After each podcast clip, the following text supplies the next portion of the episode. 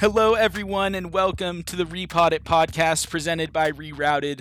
Rerouted is an online marketplace where people can buy and sell used outdoor gear. If you have gear to sell, please check out our app, the Rerouted app, on the Apple App Store and the Google Play Store. If you're shopping for gear, check us out online, rerouted.co. That's R E R O U T E D.co. Now, on to the Repod It podcast. Hello, everyone, and welcome to the Repod It podcast presented by Rerouted. I'm your host, as always, Brian Schoening, and I'm here with our ski day co-host, Giles Ray. Giles, how's it going today, man? Doing well, doing well. Happy to be here again. We've got a third. We've got just another person with us today. Uh, good friend of ours from high school, Dan Asaza, on to to chat with us about his skiing experience. Dan, how you doing? Real What- good, man. Yeah. what are you glad to be doing here? Why why are you here? What? Thanks you know, for having me. Well, okay. So here's the deal. I heard that some stuff got said. Someone's got beef with me. Some spicy stuff has has been thrown out. Um, but I just have to own the fact that I haven't listened to that podcast episode because I don't know what it is. So I'm here to. I, I guess I'm here in part to talk about how I got into skiing, but also I'm here in part to respond to some kind of allegations. Okay, so there were there were some allegations made on the last episode, and I'm bummed that you missed it. That um that Giles is and always has been a better skier than you and just living in a in a totally different Oh, tax bracket and you know there were just there were just some things said and i i told everybody a- ahead of this that i was going to embellish this as much as i could but um basically what it sounds like dan is that Nah, you you're don't do that. a I'm terrible sorry. You don't do that, dude. You don't stab your own teacher in the back like that. So, okay, in my defense, half of what he said is true. I did make the claim that at this point I am a better skier than you. Uh-huh. There's uh-huh. not not much that you could really challenge about that. Uh-huh. We we could go out onto the mountain this weekend and really have it out and see how it goes down. I don't like the could there. We should. like we should. We should. Let's go skiing this weekend. Let's go let's go see who's a better skier. Yeah, yeah.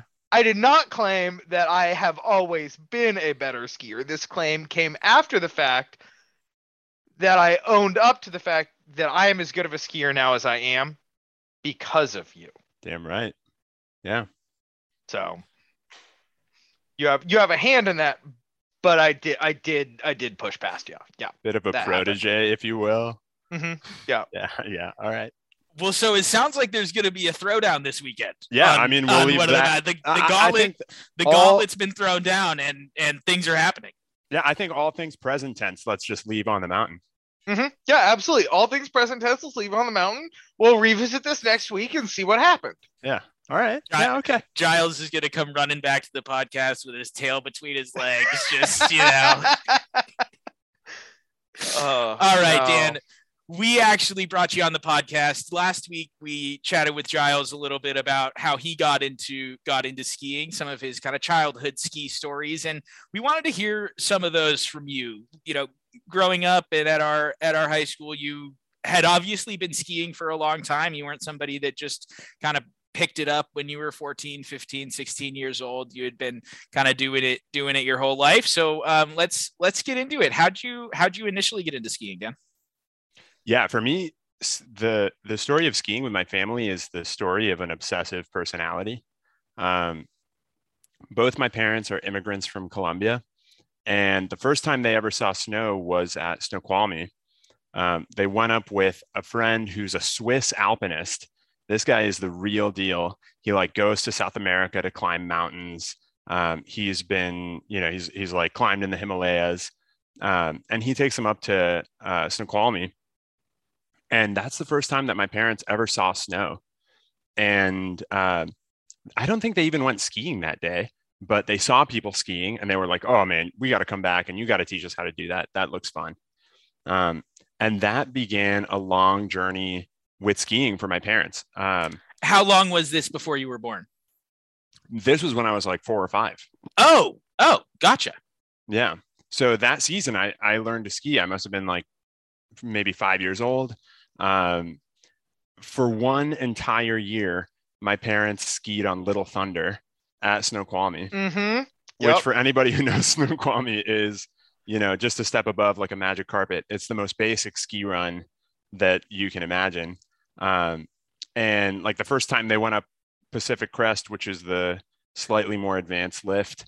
Still um, not advanced at all in the skiing realm, but Yeah, yes, really yes, not hundred advanced. percent. Yeah. pretty tame. You know, it's a blue run at Snoqualmie. it Would probably be a green elsewhere.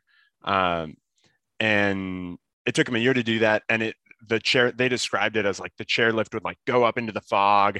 And my mom was like, "No, you." Um, She, she told my dad like, "You have to have Renee take you up there because we just don't know what's up there. There could be anything up there." So, as, as someone who has spent a lot of time in Snoqualmie and driving by there, you can see the top bull wheel from the highway.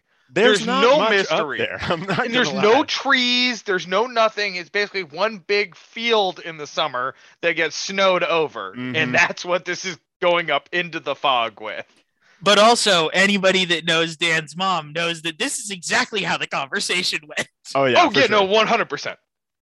Um, so anyway, so um, eventually uh, that, that's where my parents became weekend warriors. They started going every weekend. Um, they bought an SUV because they were driving up to the mountain in, in a sedan that uh, got beat up pretty quick. Um, and yeah, they, they were all in on skiing. My sister and I started doing ski lessons. Eventually, we got into ski racing.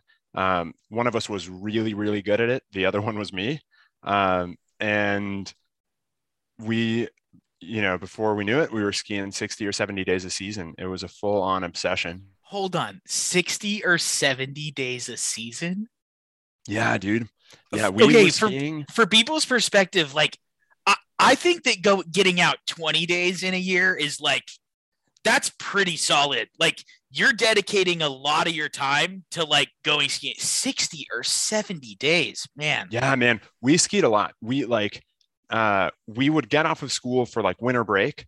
That friday car was packed show up at school my sister and i would hop in we would drive to canada we would ski every single day and then the last day before school started we would drive back it's like a seven hour drive and uh, and then we would go back to school and when we were in canada we would ski every day Where were you skiing in Canada? um, a couple years into skiing, my parents um, found this place called Sun Peaks. That was a like a pretty small. Sun Peaks is awesome. Sun Peaks is great. awesome. So my my family, I I grew up skiing at Big White in in Hmm. Kelowna, and Sun Peaks was always like kind of the other place that we were like, oh man, should we go to Sun Peaks this year? And most of the time, we ended up just going to Big White because it's familiar. You know, my mom loves the village, and we we kind of have the have the whole system down there. Uh, but we we always we always wanted to go to Sun Peaks. Yeah, Sun Peaks is basic for people who don't know. Um, Sun Peaks was the other place that my parents checked out um, after going to Whistler. They went to Mhm. Whistler, and everyone was like, "Oh, you got to go to Whistler. It's so great." Whatever. Whistler is where you go if you want to go to the Irish pub after you're done skiing. Whistler Mhm. is not where you go if you have like young kids and you want them Mhm. to be able to like run around the village freely without worrying about where they are. Um, that would freak me out if I had kids. Mhm. Um, I wouldn't want that.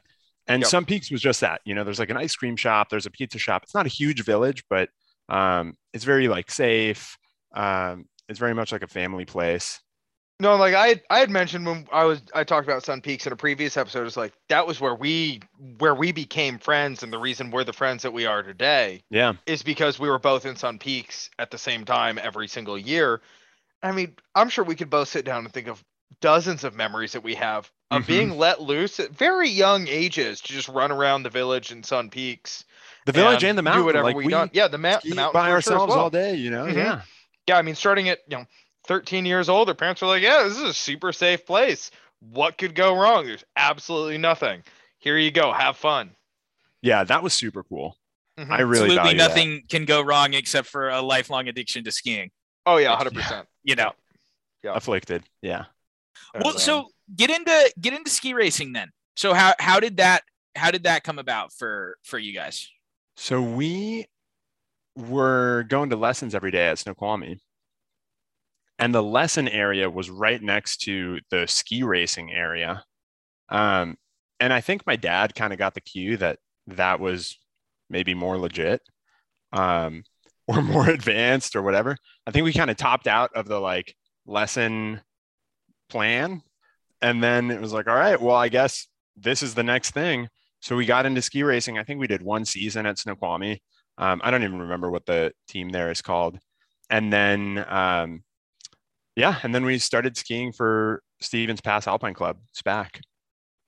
So I had a couple of a couple of cousins that skied that skied for SPAC as well. Uh, and it was always it was always really interesting kind of having that on on kind of one side of that and then met you in uh, in in sixth grade which i think was kind of when you guys were doing that middle middle school time. That was when you guys were yeah i stopped ski racing like right at the beginning of high school. For me it was it was rough man. I was not good at ski racing. I paved uh, i i was like the you know when you're like uh testing if something's safe, you like throw a bag of rocks to see if. Bro, I was the bag I was the bag of rocks too. Oh my gosh. We'll, we'll have to get into that, Dan. I didn't know that you were the bag of rocks. I'm also I was the, bag, bag of rocks, rocks, man. I, I mean, I say that lovingly. I was, I was a very well loved bag of rocks. Um, I like, I did most of my ski races in this like pretty big, burly, puffy jacket. Uh, it was like a big parachute. Then later, we learned that like oh yeah you got to have like the race suit and stuff and uh and so i was always kind of like paving the way of like figuring out like how does this even work and then by the time my sister got to that point we knew the drill we were like oh we're like waxing our own skis in the garage sharpening the edges whatever um so that this this system dan makes a little bit more sense you're the oldest one they're trying things with you you know darts at the dartboard type of thing try to trying to get it figured out for for me, I, I was somehow the guinea pig, but I was the youngest. There yeah, would be like be my question be is how did that work out? Yeah, what? Yeah. Well, my brother and sister were not quite as fearless or quite as dumb um, as I was. And so what would happen what would happen is that my dad would have some crazy stupid idea like we should sled down this hill that like you can't really see the bottom and like there's it's probably just going straight into you know an 80 year old tree mm. and dan and allison are saying hey dad i don't i don't think this is a great idea and my dad's saying well we'll just send brian down oh and God. we'll see mm-hmm. and then and then we'll see if we all if we all want to head down on the sled well all the time. They would send me down, and it's like, all right, great, we're gonna go down. There were also a lot of times where they sent me down, and Dan and Allison decided not to go that not mm. to go mm. on that one mm-hmm. uh, after after seeing what happened to their their darling younger brother. Um, it, it's funny that you say that the last time I spent any significant amount of time with your dad, he was telling me that none of his kids would follow through on his dumb ideas anymore. Anymore anymore. And I thoroughly volunteered myself. I was like, next time you get an idea that none of your kids are willing to take you up on, give me a call. You've got my number. I'm already Giles, in. This is such a dangerous game.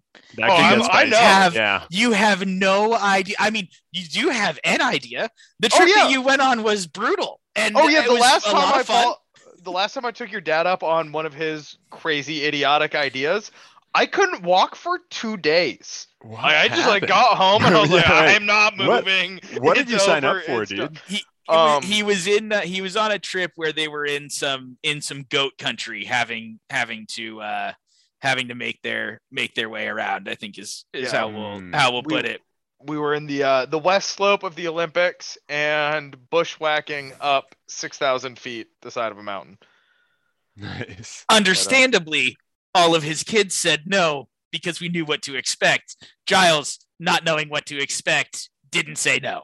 I got the call in Labor Day and I was like, let me see what I can do. And uh, yeah, but here's the problem, Giles. Reno helped him out and it was a great time. You have not yet backpedaled on this to my dad yet, which is no. just unbelievable. No, I, I doubled down like a couple weeks later. The next time I saw him, I was like, "You haven't hit me up with another dumb idea yet," and I'm a little upset about this.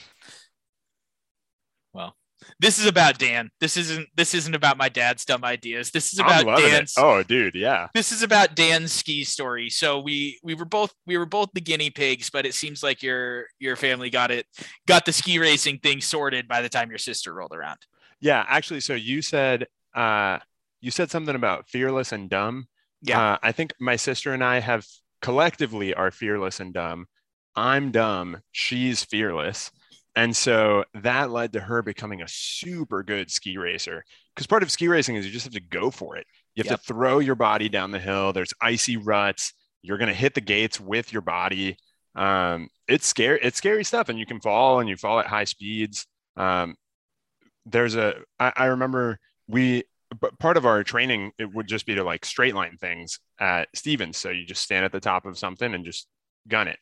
Um, one year we were at Sun Peaks and there was this new like GPS kind of technology thing where they would give you these pucks, these really big pucks, like bigger than a wallet, and you would stick it in a pocket, and then it would um, it would ping your GPS location like once a second or something, and then it would track out all the runs that you did, and you could see your speed and stuff. Um, and obviously, it was it was super cool at the time. I mean, now our Mhm. phones do this and stuff, but this was before smartphones.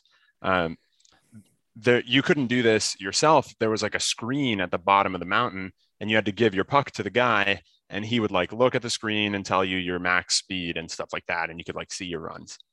Um, and my sister and I got these pucks, and my sister must have been like ten or eleven at the time, and um, we go out for our day of skiing, and then at the end of the day, we come up, and the guy working the um, the guy working the table is like, "Hey, little girl, like, I can tell you how many runs you did, or like, do you want to know how fast you went?" And she's like, "Yeah, I want to know how fast I went." And the guy puts the puck in the machine, and he's like, "Oh my god, you were going 100 kilometers an hour." Oh my god. Oh yeah. Mm-hmm. Yep. Uh, I remember I remember being at Sun Peaks and watching your sister absolutely smoke us on the burliest mogul run there.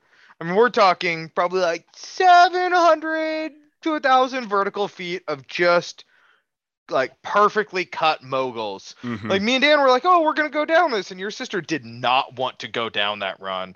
And when your dad was like, she "Well, was the boys, pissed, the boys have kind of already gone down," we were just like standing at the top of the run, lollygagging around, and she blows off of the top of this, uh, like the lip of the run, and just like gives both of us this death glare, and she takes off.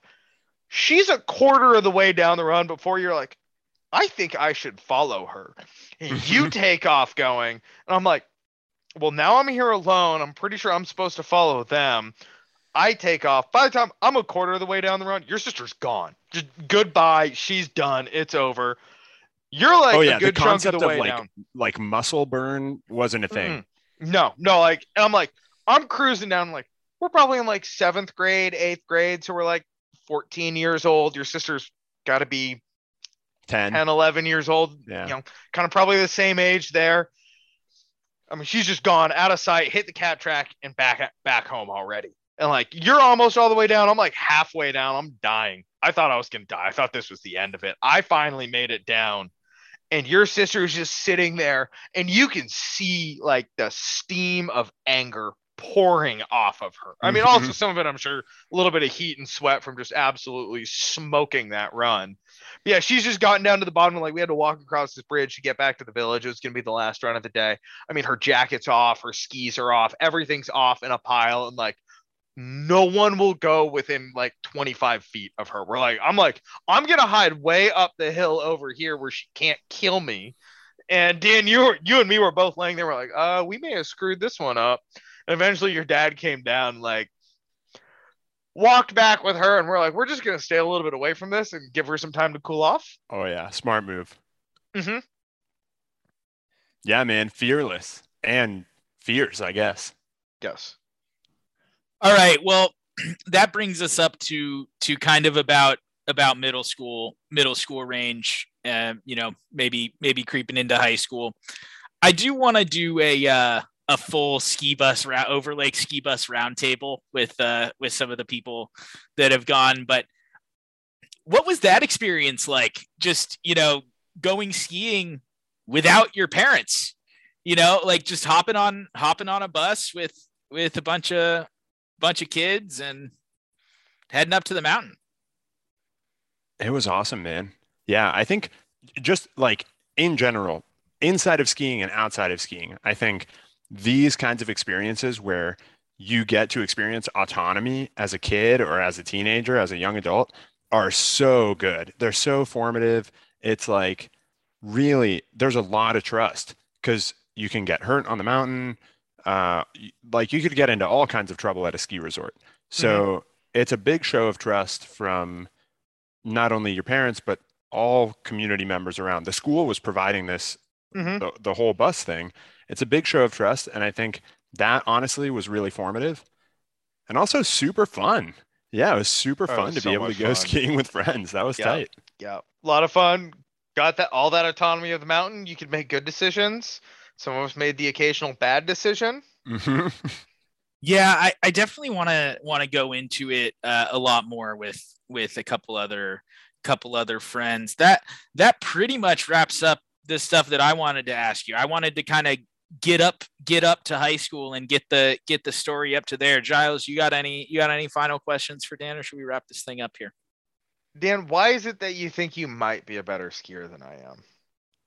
Giles, you, you're just committed to this, man. Oh, 100%. This is a hill I've chosen to die on. It's like when we were on ski bus and playing King of the Hill when we got a little bored of skiing. Mm-hmm. I'm the king of this hill, and you need to charge up this mountain and defend your title. I'm just saying, man, there's an easy way to settle it. Just mm-hmm. let's just throw it down. Yeah. All right. All right. Well, I guess I guess there's a showdown going. I guess somebody's uh, the gauntlet's been thrown down, and I guess we're gonna hear hear about the results. Uh, you know, next week if they can if they can go out and get it done, get it done this weekend.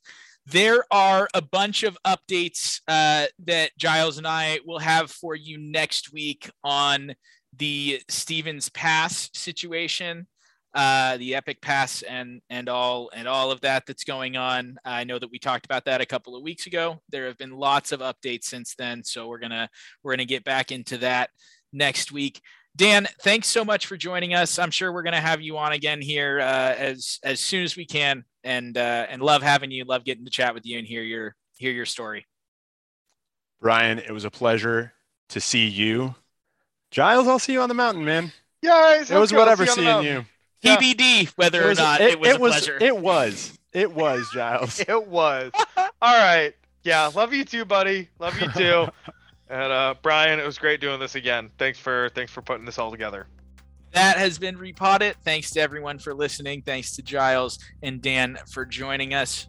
If you have any gear to list, check out the Rerouted app on the Apple App Store or the Google Play Store. If you'd like to buy gear, check us out at rerouted.co. That's been it. Thanks to everyone for listening. Have a great day.